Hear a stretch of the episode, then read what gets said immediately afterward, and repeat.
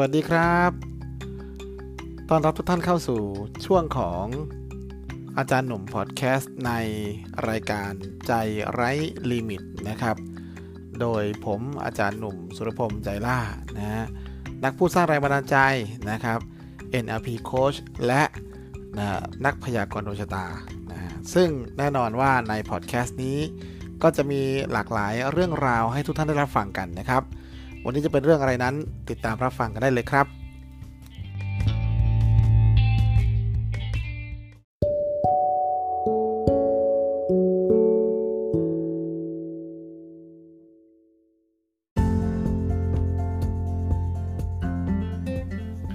สวัสดีครับ สวัสดีไปยังคุณผู้ฟังนะครับที่เข้ามารับฟังในช anel ของอาจารย์หนุ่มพอดแคสต์ นะครับ วันนี้ก็มาในช่วงของรายการนะฮะใจไร้ลิมิตนะครับ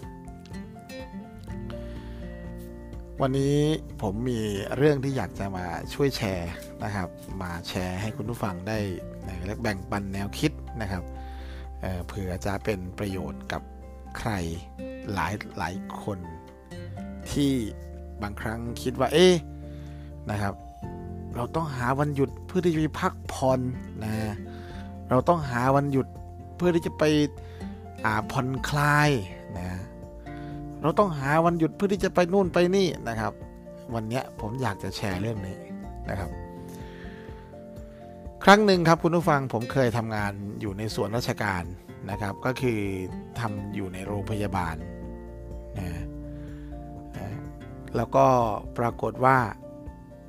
เวลาที่เราทำงานในส่วนราชการเนี่ยเราก็จะมองว่าเออเราได้เงินเดือนพอแล้วนะครับเงินเดือนนิดๆหน่อยๆนะครับเราก็ถือว่าโอเคอยู่ได้ พอได้วันหยุดเราก็เราก็หยุดนะฮะยิ่งวันหยุดเยอะๆเรายิ่งชอบนะครับ เรายิ่งชอบเราจะได้หยุดเราก็จะได้อยู่บ้านเราจะได้ทำนู่นทำนี่นะครับ คิดแต่โปรแกรมที่จะหยุดนะฮะวันศุกร์นะฮะศุกร์ เหมือนกับเขาเขาบอกว่าศุกเมาเสานอนอาทิตย์ถอนจันลาอะไรเงี้ยนะมันก็เป็นแบบนั้นนะฮะคล้ายๆอย่างนั้นศุกร์เราก็ไปเที่ยวนะครับโอ้โหเอาให้มันสุดเวียงนะฮะเสาก็นะครับ เลี้ยงฉลองต่ออะไรประมาณนี้นะนั่นคืออดีตนะครับ แต่ปรากฏว่า มีวันหนึ่งผมเคยผมได้ถูกแนะนำให้เข้าไปในธุรกิจเครือข่าย อันหนึ่งนะครับ แล้วก็ในธุรกิจเครือข่ายนั้นนะเขาก็จะเชิญอาจารย์อาจารย์ผู้มีชื่อเสียงทางการพูดก็คืออาจารย์เสรีวงมนทานะครับ แกให้แนวคิดเอาไว้ ซึ่งผมเองเนี่ยผมบอกเลยว่าผมผมฟังแล้วผมผมปลื้มนะครับ ผมฟังแล้วผมปลื้มนะแล้วผมก็เอามาเป็นแนวทางการปฏิบัติตัวถึงทุกวันนี้คุณผู้ฟัง นะครับ เป็นแนวทางในการปฏิบัติตัวในจนถึงทุกวันนี้นะครับ คือในงานสัมมนานั้นเนี่ยนะครับ มีคนเข้าถามนะครับ อาจารย์เสรีวงมนทาว่าาเราทำธุรกิจพวกเนี้ยแล้วเราจะได้พักเมื่อไหร่นะฮะ เราทำธุรกิจพวกนี้ แล้วเราจะได้พักเมื่อไหร่นะฮะอาจารย์เสรีให้แง่คิดนะครับ ให้ประโยคที่โดนใจกินใจมาก ๆ ให้ผมได้เขาเรียกว่าให้ผมได้คิดนะครับ อาจารย์เสรีบอกว่า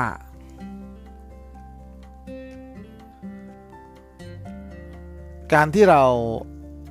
ทำงานเพื่อรอวันพัก เราจะรู้สึกว่าการทำงานนั้นเป็นการทรมานนะอาจารย์เสรีก็ยกตัวอย่างว่าเหมือนมีคนมาถามอาจารย์เสรีว่าทำไมอาจารย์เสรีถึงไม่พักบ้าง อาจารย์เสรีถือว่างานของแกนะเป็นคนที่แกบอกว่างานแกนั้นคือแกมีความสุขเวลาที่แกทำงานนะครับ งานที่เราทำอะ มันทำให้เรามีความสุข ถ้าในระหว่างที่ทำงาน มันทำให้เรามีความสุข ทุกวันทำงานก็คือวันพักผ่อนหมายมันเก็ตคุณผู้ฟัง มันเก็ตผมรู้สึกว่าเฮ้ย จริง คนเราเนี่ย การทำงานเนี่ย มันขึ้นอยู่กับเราทำงานแล้วเราได้อะไร นะครับ หลายคนมักจะชอบพูดเสมอนะครับว่า ฉันรักงานร้องเพลง ฉันรักงานเขียน ฉันรักงานบัญชี ฉันรักเงิน ฉันอยากมีเงิน ฉันอยากมีชีวิตที่ดีขึ้น ฉันอยากมีนู่น ฉันอยากมีนี่ ฉันอยากมีสารพัดเลย แต่นั่นคือฉันอยาก คุณผู้ฟังครับ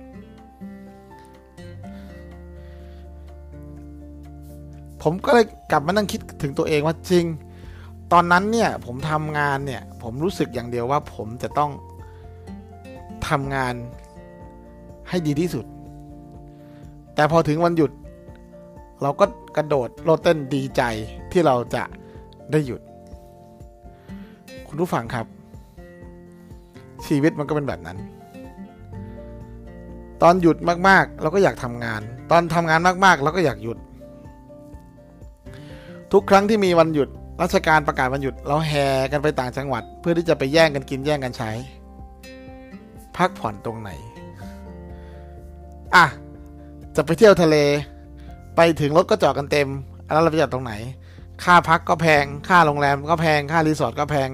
มีบ้านเองยังพอว่า ถูกไหมฮะ แต่ประเด็นก็คือ เราบ้านเองเราก็ไม่มีนะครับ เราก็ต้องไปเช่าเขา ใช่ไหม ใช้เงินอีก นะครับ ที่สำคัญคุณผู้ฟัง วันนี้บางครั้งเราเรียกร้องการพักผ่อน แสดงว่างานที่คุณจะทำนั้น คุณไม่ได้มีความสุขกับงานเลยนะครับ คุณไม่ได้มีความสุขกับงานนั้นเลย อย่างนี้ยากนะครับคุณผู้ฟังครับ ถ้างานนั้นไม่ได้ทำให้เราเกิดความสุข เราก็จะต้องเป็นทุกข์กับมันตลอดกาลนะครับ ตลอดกาลบางครั้งเราต้องมาถามตัวเองว่า ระหว่างการพักผ่อน กับการที่เราต้องทำงานต่อ อย่างผมเองเนี่ยผมทำงานไม่มีวันหยุดนะครับ จันทร์ถึงศุกร์กลางวันถึงกลางคืน อะขอโทษ จันทร์ถึงอาทิตย์กลางวันถึงกลางคืนนะครับ บางทีก็จะได้นอนตีสามตีสี่นะแต่เรามีความสุขในการทำงาน บางคนถามผมว่าอาจารย์หนุ่มไม่พักผ่อนเหรอเห็นวันหยุดยาวๆอย่างนี้ พักผ่อนแล้วผมจะไปไหนหนึ่งแล้วนะฮะสองคือเรามีงบประมาณที่จะไปไปอ่าไปเที่ยวพอไหมนะครับเออ สมัยก่อน ผมไม่เคยคิดถึงเรื่องนี้ เพราะอะไรรู้ไหมฮะ เพราะเรามีเงินเดือนนะครับ เรามีเงินเดือนเราก็คิดว่า เฮ้ย ยังไงเราก็มีรายได้ตายตัวนะครับ เดือนหนึ่งก็สี่พันห้าพันหกพันเอาว่าไป นั่นคือรายได้ตายตัวที่เราได้อยู่แล้วครับ เราก็เอารายได้เหล่านี้แหละ เราก็ไปเที่ยวอย่างสบายใจ ไปนู่นไปนี่ไปนั่นว่าไปนะครับ สนุกสนานกันไปเฮฮากันไป แต่คุณผู้ฟังครับ มันมีเรื่องราวที่เกิดขึ้นก็คือ พอเวลาเรามาเป็นเจ้าของกิจการเอง เรากลับต้องคิดทุกเรื่องครับคุณผู้ฟังครับ เรากลับต้องคิดทุกเรื่องที่ที่เราต้องจ่าย แน่นอนครับ ถ้าคุณมีครอบครัวการพักผ่อนก็เป็นสิ่งที่ดี วันหยุดเยอะๆ คุณควรให้เวลากับครอบครัวของคุณ ให้เวลากับคนที่รัก ให้เวลากับลูก ภรรยาสามีมันต้องมีเวลาครับ อันนี้เห็นด้วยนะครับ อันนี้เห็นด้วยนะครับ เพราะเวลาการพักผ่อนคือเวลาแห่งครอบครัวนะครับ แต่นะถ้าพูดถึงเรื่องงานแล้วอาจารย์บอกเลย ทุกคนถ้าหากว่าความหวังของคุณ ความฝันของคุณ มันยิ่งใหญ่และมากพอ วันนี้ หลายต่อหลายคนนะครับ อยากประสบความสำเร็จ แต่คุณก็อยากพักผ่อนอย่างสบายๆไปด้วย แสดงว่างานคุณมันลำบากมาก มันทุกข์ระทมขมขื่นมากจนคุณแทบจะไม่อยากที่จะหยุดอาถ้าจะไม่อยากที่จะทำต่อ คุณต้องไปพักผ่อนคลายเครียดนะครับ จริงๆแล้ว ทุกครั้งที่ผมขึ้นเวทีพูดนะครับ ผมจะมีความสุขทุกครั้งที่ได้ถ่ายทอดสิ่งเหล่านี้นะครับ วันนี้ผมก็เลยมาเอาเขาเรียกว่าเอามาฝาก เอามาเล่าให้ทุกท่านได้คิด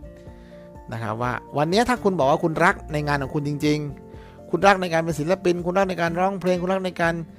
ทำอาชีพเพื่อที่จะมีรายได้มาเลี้ยงตัวเลี้ยงครอบครัวเลี้ยงคนที่บ้านเลี้ยงคนในบ้าน คุณก็ควรจะมีความสุขสักที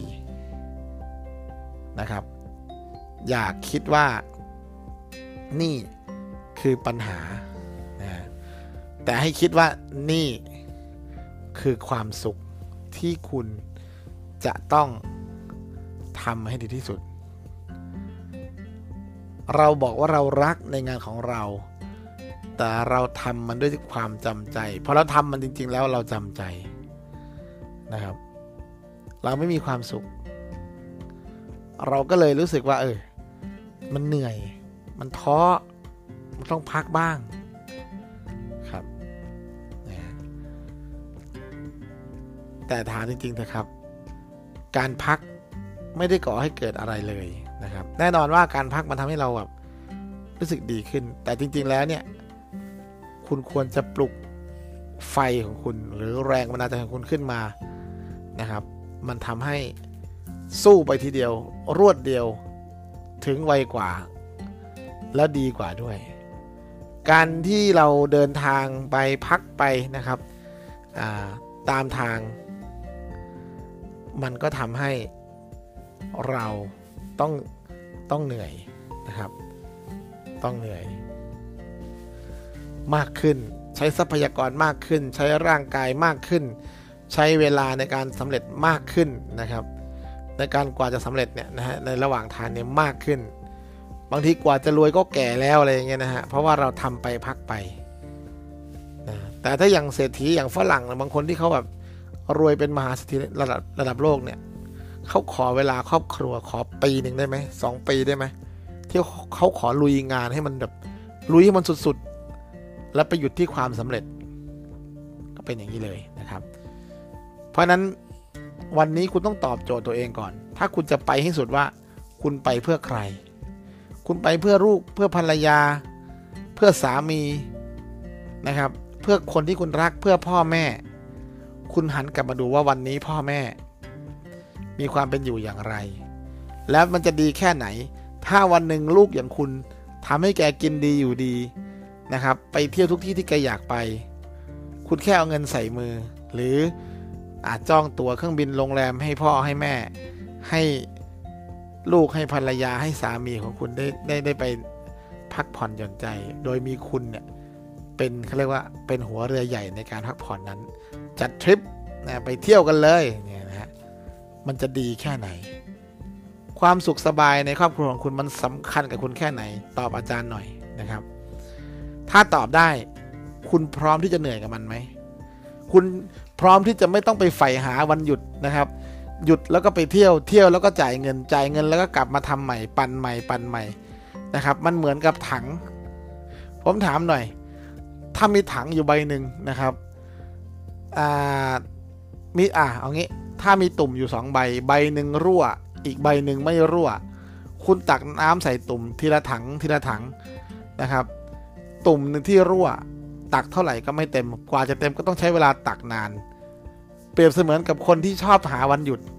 โอ้ยดีใจจังเลยเว้ยโหได้วันหยุดแล้วโอ้ดีใจจังเลยเว้ยหยุดสี่วันโอ้โหดีใจจังเลยเว้ยหยุดห้าวันโอ้โหดีใจจังเลยเว้ยอาทิตย์นี้ทำงานแค่วันเดียว ถามว่าแล้วเมื่อไหร่คุณจะรวย แล้วเมื่อไหร่คุณจะถามหาความสำเร็จ วันนี้ลูกเมียคุณกินอะไรครับ เออ แล้วอย่าบ่นนะ ว่าทำไมชีวิตของคุณไม่ป็นสำเร็จ เพราะคุณหาแต่วันหยุดไง เพราะคุณหาแต่วันหยุดไง เหมือนที่ผมพูดในช่วงต้นว่า เหมือนที่อาจารย์เสรีแกบอกไว้นะครับ มีคนถามอาจารย์เสรีว่าทำไมอาจารย์เสรีไม่เคยพักผ่อนเลยอาจารย์เสรีบอกว่า ถ้าการทำงานมืออ่าคือความสุข วันทำงานคือวันพักผ่อน เนี่ยครับ แล้วถ้าเราทำงาน เราสปีด เราเร่ง เร่ง เร่ง เร่ง เรายอมที่จะไม่พัก